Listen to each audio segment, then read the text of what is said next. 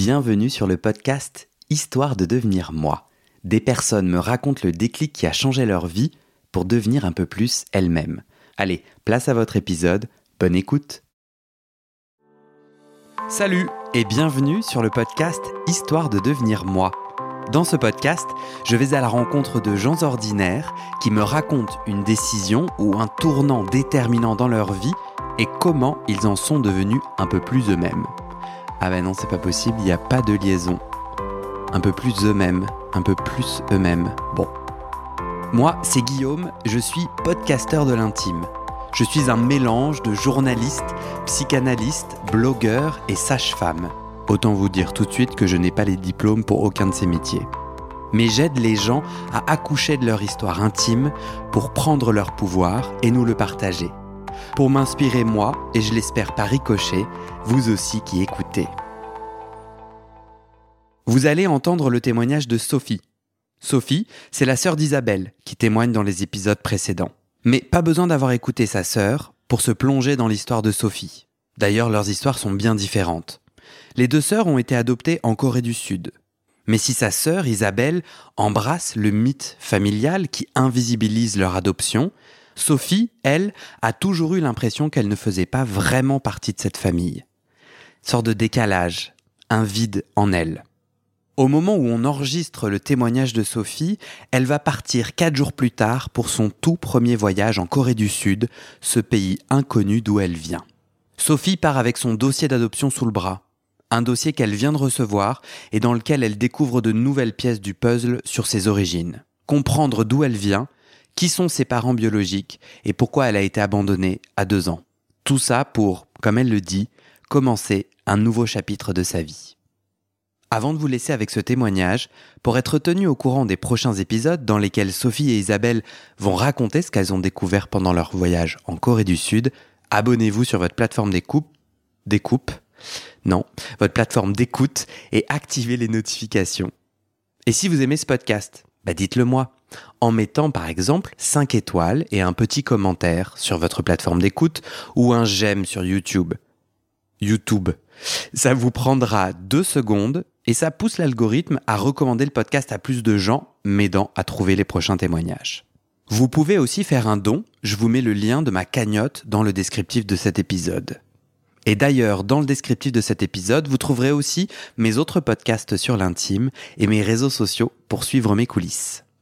Allez, je vous souhaite une très bonne écoute et je vous dis à très bientôt dans vos oreilles. Est-ce que finalement tu as écouté euh, les épisodes de ta sœur Isabelle? Non, non, non, non, non, je les écouterai après. Ah. Je voulais pas écouter avant, mais euh, après je me suis dit peut-être que j'aurais dû écouter parce que euh, on va peut-être dire des choses identiques. Mais en même temps, je me suis dit ça va perdre de, de la spontanéité en fait si si j'écoute et que je me force à pas dire certaines choses. Donc hmm. non, j'ai préféré pas écouter. Quand Isabelle t'a proposé de me passer ton numéro, ouais. euh, pourquoi t'as dit oui?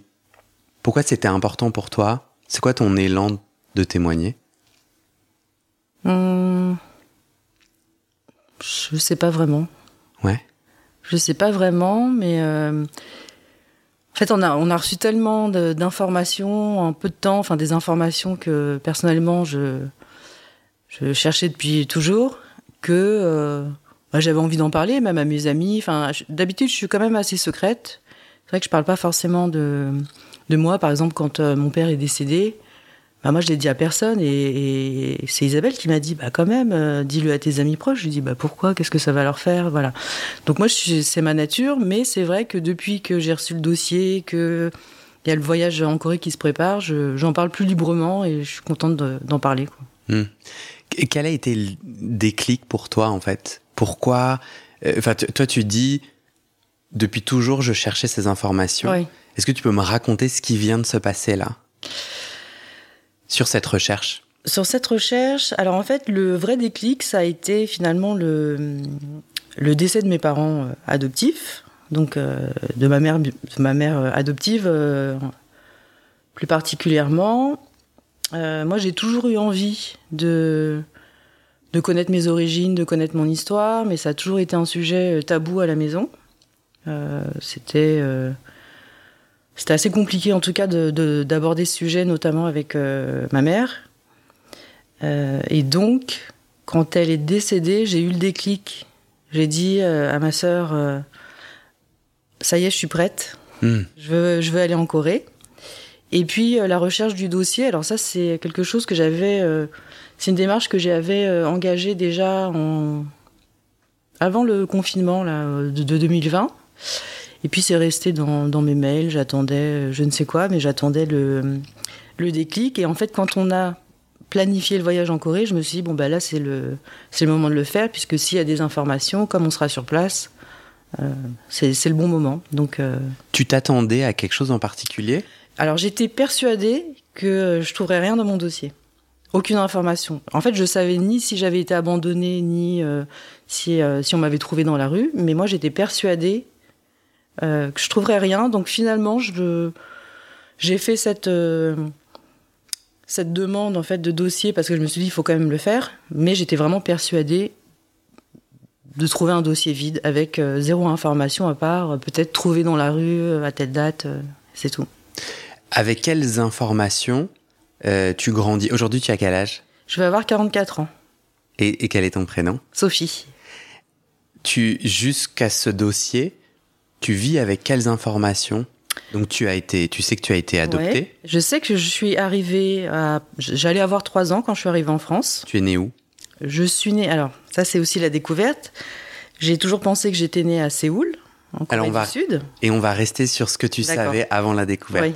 Donc, euh, c'est quoi les informations que tu as? Tu sais que tu es né en Corée. Oui, Tu penses que tu es né où? À Séoul, D'accord. Que tu arrives en France. à l'âge de 3 ans. Mhm. Euh, et je savais que j'avais vécu quelque temps dans une famille d'accueil en Corée. Autrement, j'avais aucune autre information. Et euh, quand je demandais à, à mes parents, notamment à ma mère adoptive, elle me disait qu'il n'y avait rien dans mon dossier, qu'elle l'avait perdu, mais que de toute façon, il n'y avait rien dans mon dossier et que probablement mes parents étaient morts. Elle t'a dit, euh, je l'ai perdu. Oui. Mais que de toute façon, il n'y avait rien dedans. Et toi, tu as envie, tu dis, j'ai toujours cherché ces informations. Donc, tu lui posais, vous, t'essayais souvent de mettre le sujet sur la table, ouais, ouais. régulièrement. ou- Alors régulièrement, pas forcément quand j'étais toute petite, même si ça me trottait déjà dans la tête, mais je crois vers l'âge de 12 ans, j'ai commencé à l'exprimer, à dire que j'avais envie de connaître, un- d'en connaître un peu plus sur la Corée, d'apprendre le coréen.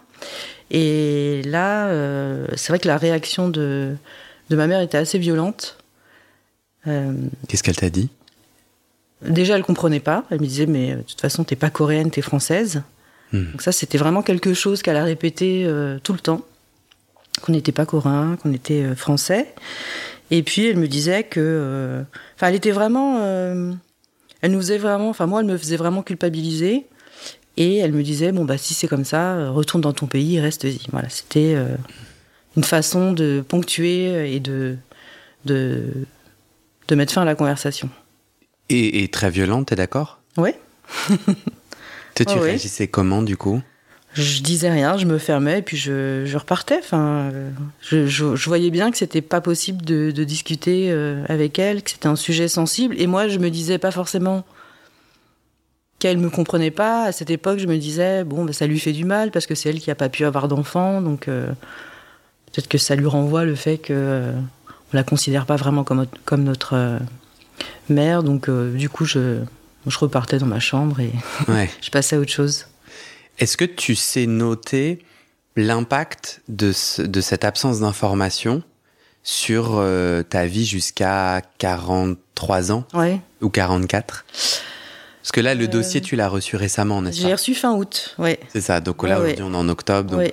Sur ces 44 années, est-ce que, et la question n'est pas facile, hein, est-ce Mhm. que tu vois un impact de cette tabou Oh, Alors moi, j'ai vraiment toujours senti un vide. J'ai toujours senti que je faisais pas vraiment partie, enfin, en tout cas pas complètement partie de la famille. Et j'étais la seule euh, dans ma famille. Moi, j'ai un frère et une sœur qui ont également été adoptés. Et en tout cas, j'étais la seule à ressentir ça et à l'exprimer. Du coup, vous êtes frères et sœurs de sang? Euh, non. Non, non. On est tous les trois de, de Corée du Sud, mais on n'est pas euh, frères et sœurs de sang.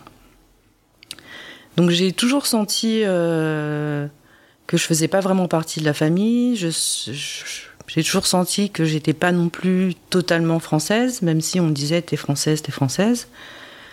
Euh, et puis on grandit avec plein de questions, plein de questions sur pourquoi.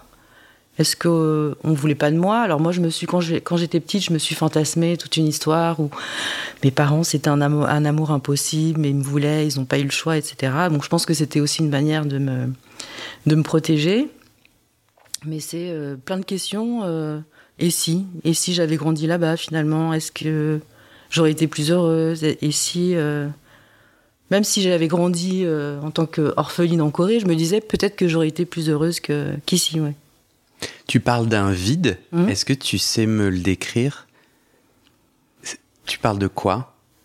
De moments seuls dans ta chambre à te sentir lourde? C'est une impression de corps? C'est Oui, alors déjà, j'ai toujours été effectivement. Euh, j'étais assez renfermée. J'aimais être seule. Après, ce que je ressentais vraiment, c'est difficile à décrire, mais en tout cas, je sentais qu'il me manquait quelque chose. Et même si finalement c'est pas grand chose, c'est euh, trois ans d'une vie, c'est les trois premières années, et en fait de ne rien savoir et de faire comme si euh, ma vie elle commençait à trois ans quand je suis arrivée en France, c'était assez euh, assez compliqué. Après, je saurais pas forcément décrire en termes de sensations ce que ce que je ressentais, mais en tout cas, je sentais qu'il manquait quelque chose. Hmm. Ouais. J'ai dit, j'ai dit frères et sœurs de sang. Ouais. c'est une connerie? Je, me rends compte là. Euh, non, non, pas du tout. Ouais. Après, moi, je les appelle pas du tout mon frère et ma sœur adoptifs. Hein. C'est vraiment. C'est ça. C'était juste pour préciser que c'est pas la même famille biologique. Exactement. Oui, oui. Mais non, c'est pas du tout une connerie. Du coup, jusqu'à 44 ans, euh, ce vide et ce tabou, euh, toi tu dis ça te déconnecte plutôt de, de, de, tu dis j'ai pas l'impression d'appartenir à la oui, C'est vrai que par rapport à mon frère et ma soeur, moi j'avais vraiment une certaine distance vis-à-vis de la famille, c'est-à-dire que même euh, alors pas forcément euh, mon père et ma mère adoptifs, mais euh, mes oncles, tantes, cousins, pour moi c'était des gens, je comprenais pas pourquoi je devais les aimer, simplement parce que c'était euh, le frère ou la sœur ou de, de, de, mes parents. Enfin j'avais vraiment cette distance, j'ai jamais...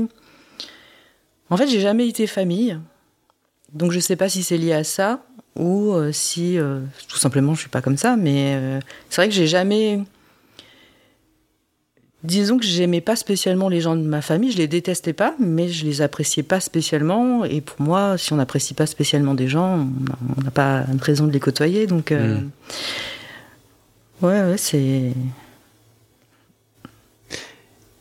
Tu en parlais à ton frère et à ta sœur euh, de ce vide et ils disaient quoi? Alors non, j'en parlais pas du tout. En fait, moi, j'avais pas vraiment de rapport avec mon frère et ma sœur. Un peu plus avec mon frère quand on est euh, quand j'ai grandi, on avait quelques amis en commun, etc. Mais ma sœur, qui a pourtant euh, deux ans de plus que moi, on est vraiment on se détestait. Mais euh, ce qui était bien, c'est qu'on le savait toutes les deux et du coup on se, on s'évitait, on, faisait le, strict minimum et vraiment on se, on, se parlait pas plus que ça. Donc j'ai jamais parlé de ces choses-là, sauf, euh, on va dire, avec ma sœur, on s'est beaucoup rapproché quand elle a été enceinte de son premier enfant, elle est venue euh, vivre à côté de chez moi, etc. Donc euh, à ce moment-là, on a fait vraiment connaissance, vraiment pas en tant que sœur, mais en tant que personne. Et c'est là qu'on est devenus euh, très amis, qu'on s'est rapprochés et qu'on a beaucoup, qu'on a commencé à beaucoup parler de, de ces sujets. Et qu'est-ce que et qu'est-ce que vous en disiez? En quoi ça t'a apporté ces échanges? Ça confirmait le fait que ma sœur et moi, on avait vraiment vécu deux on avait vraiment deux visions complètement différentes, mais parce qu'elle, elle avait aussi une place dans la famille qui était complètement euh, différente. Et on a, en fait, on a vraiment euh, des souvenirs identiques, mais avec deux visions complètement, euh, complètement opposées. Mais même si effectivement ma sœur a pas du tout vécu la même chose que moi, elle était, ouais, toujours à l'écoute et je pense qu'elle était, elle comprenait en fait ce que ce que je disais, ce que je ressentais. Après, elle, elle l'avait jamais vécu de cette manière, mais en tout cas, elle, elle le comprenait, ouais. Et tu parles de quelle manière? Disons que moi, j'étais, je, te le disais au début, j'ai toujours été la seule à être très consciente que j'étais euh, une enfant adoptée. très consciente que j'étais pas blanche, que j'étais pas euh, tout à fait française. Et du coup, on a vécu voilà des vies complètement euh, différentes. C'est-à-dire que moi, très tôt, j'ai réalisé que quand on me voyait dans la rue, on me prenait d'abord pour pas forcément une coréenne, mais pour une chinoise et pas pas pour une française. Que moi, je sentais que même dans la famille de, de mes parents, même si on disait effectivement euh, vous êtes nos neveux, nos nièces, etc. Moi, je sentais que c'était pas tout à fait vrai. Je l'ai toujours ressenti. Et euh, le temps euh, m'a donné raison, mais ça c'est encore une autre histoire. Est-ce que tu veux du coup euh, me ramener au moment où tu fais la demande de dossier? Oui. Donc je comprends que au décès de tes parents, euh, de tes parents adoptifs, Oui. tu décides de partir en Corée. Ça y est, t'as- Ouais. t'es prête à faire ce voyage. Oui. Et en et du coup, tu te dis bon bah de, faisons la demande de dossier d'adoption, même si je suis sûr que je vais rien y trouver. Oui. Qu'est-ce qui se passe? Donc, comment on fait? Euh, Tu trouves facilement quoi un site internet sur lequel tu remplis un formulaire? Alors en fait, moi, je m'étais déjà renseignée depuis longtemps hein, et je savais qu'il y avait une agence d'adoption qui était vraiment la, la plus grosse agence d'adoption euh, de, de Corée. Et mes parents, euh, à l'époque, m'avaient dit qu'on, qu'on- qu'effectivement, on était dans un orphelinat américain. Avec, euh, Et donc, j'ai fait le rapprochement. Donc, j'ai trouvé cette agence d'adoption qui est Holt. Qui Et- s'appelle Holt. Ouais, qui s'appelle Holt. H-O-L-T. Oui, tout à fait. Et donc, euh, j'ai, euh, je suis allée sur le site, j'ai fait des recherches, j'ai pris contact avec eux, ils m'ont renvoyé vers un autre service qui s'occupe des postes adoption, en fait. Et donc là, j'ai envoyé un mail en expliquant euh, ce que je voulais, ce que je recherchais. Et cette personne m'a envoyé, m'a répondu et m'a envoyé euh, deux formulaires à compléter. Un avec un formulaire, euh, comment dire, euh, avec des informations sur mon identité, et puis un autre sur euh, qui je suis et qu'est-ce que je recherche exactement. Donc il fallait détailler un petit peu. Et, et ça, pourquoi, pourquoi ils font ça? Pourquoi tu dois, pourquoi tu dois montrer? C'est pas forcément montré, je pense qu'ils ont envie de savoir un peu à l'avance si on, on souhaite rencontrer euh, nos parents euh, biologiques. Enfin voilà, il y a des démarches supplémentaires à faire dans ces cas-là, donc j'imagine que c'est pour ça. Mais euh, j'aurais pu dire simplement je m'appelle Sophie et je veux récupérer mon dossier. le résultat aurait été le, le même. Étant donné que ta mère t'a dit avoir perdu ton dossier, on te retrouve facilement dans les archives simplement avec ton prénom et ton nom adoptif? Alors non, j'avais quand même une, une photo, une photo qui datait, je pense, de l'époque de, de l'orphelinat, avec un matricule. Et j'avais vérifié justement, alors j'étais allée voir sur YouTube, enfin j'avais regardé plein de vidéos, plein de sites, et je savais que ce matricule, il correspondait bien à l'agence d'adoption, donc je leur ai envoyé euh, la copie de cette photo avec mon matricule, mon nom euh, et mon prénom coréen, avec ma date de naissance et le nom de mon père, euh, de ma famille d'adoption. Et ça suffisait. Qu'est-ce qui s'est passé ensuite? Tu envoies ces deux formulaires et tu reçois quoi? Je reçois donc un mail du coordinateur coréen qui me, qui me, qui me dit, qui me, qui m'envoie en copie de ce mail euh, mon dossier d'adoption. Qu'est-ce que tu découvres? Déjà dans le mail, je découvre, puisqu'il me fait une petite synthèse du dossier, et je découvre que que je porte le nom de mon père, alors que moi, pour moi, mon père, il faisait pas du tout partie en fait euh, de l'histoire. J'étais persuadée que mon père, euh, voilà, il était inconnu.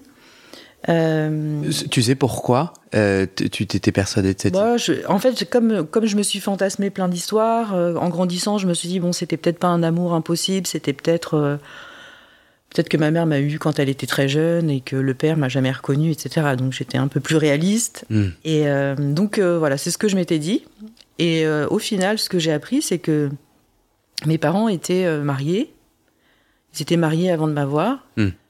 Ils m'ont eu. Et puis à l'âge de, j'allais avoir à peu près deux ans. C'est là qu'ils ont décidé de me laisser euh, euh, à l'orphelinat.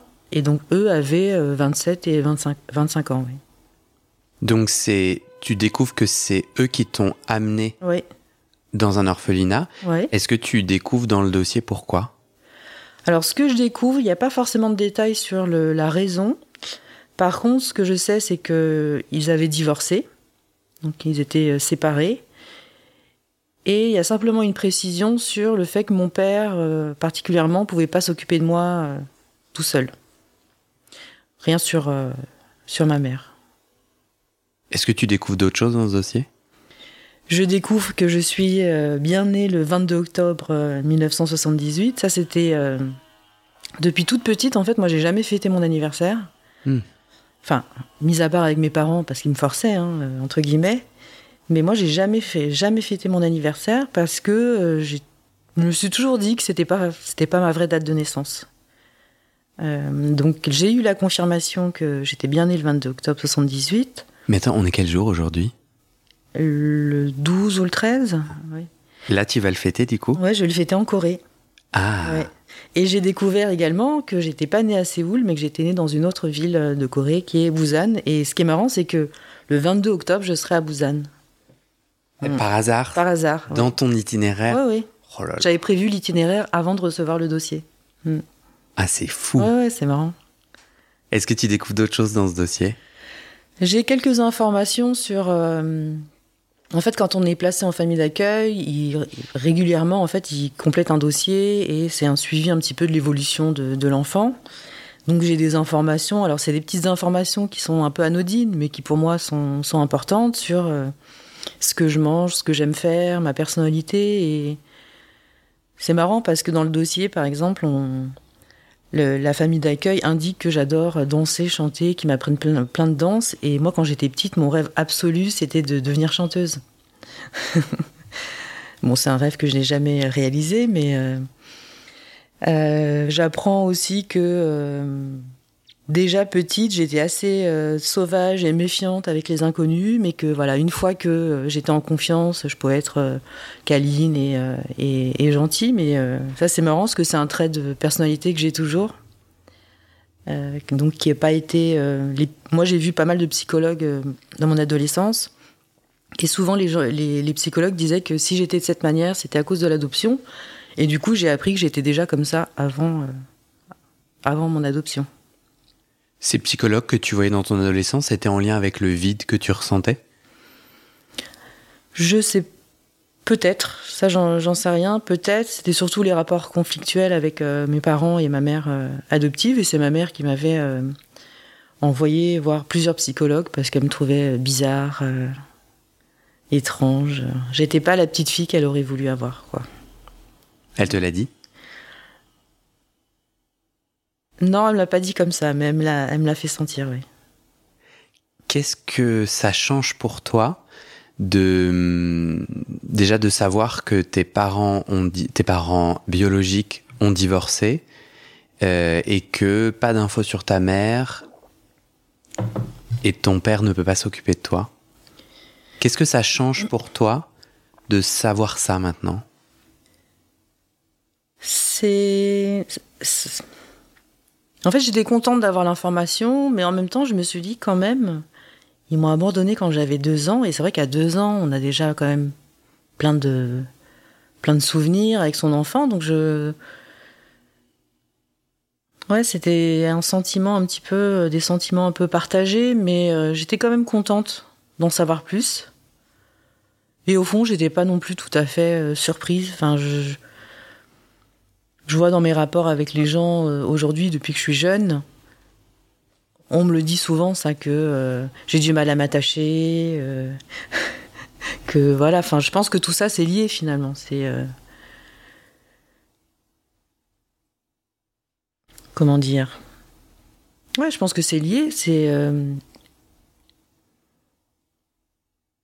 Même si j'en avais pas conscience, je pense que ça marque d'avoir été abandonné quand on a vécu deux ans avec ses parents, que tout se passait pas forcément bien puisqu'ils ont divorcé, donc euh, il devait y avoir des conflits ou des problèmes. Mais de se dire quand même, euh, ouais, à deux ans, euh, ils n'ont pas eu le temps de s'attacher.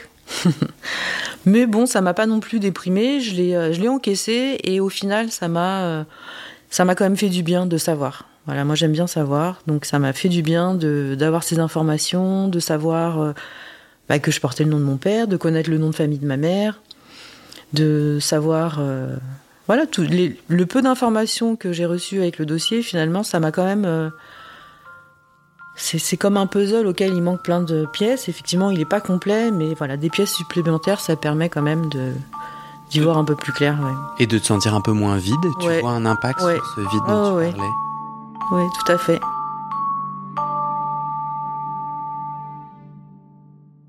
Pour écouter la suite du témoignage de Sophie, allez à l'épisode suivant. Et c'est la fin de cet épisode. Vérifiez dès maintenant si la suite est déjà publiée. Sinon, vous pouvez vous abonner à ce podcast sur votre plateforme d'écoute pour être alerté dès la sortie des nouveaux épisodes. Et si vous aimez les témoignages intimes comme celui que vous venez d'écouter, j'ai deux autres podcasts qui pourraient bien vous plaire. Je vous les présente. Ma dernière séance de psychanalyse.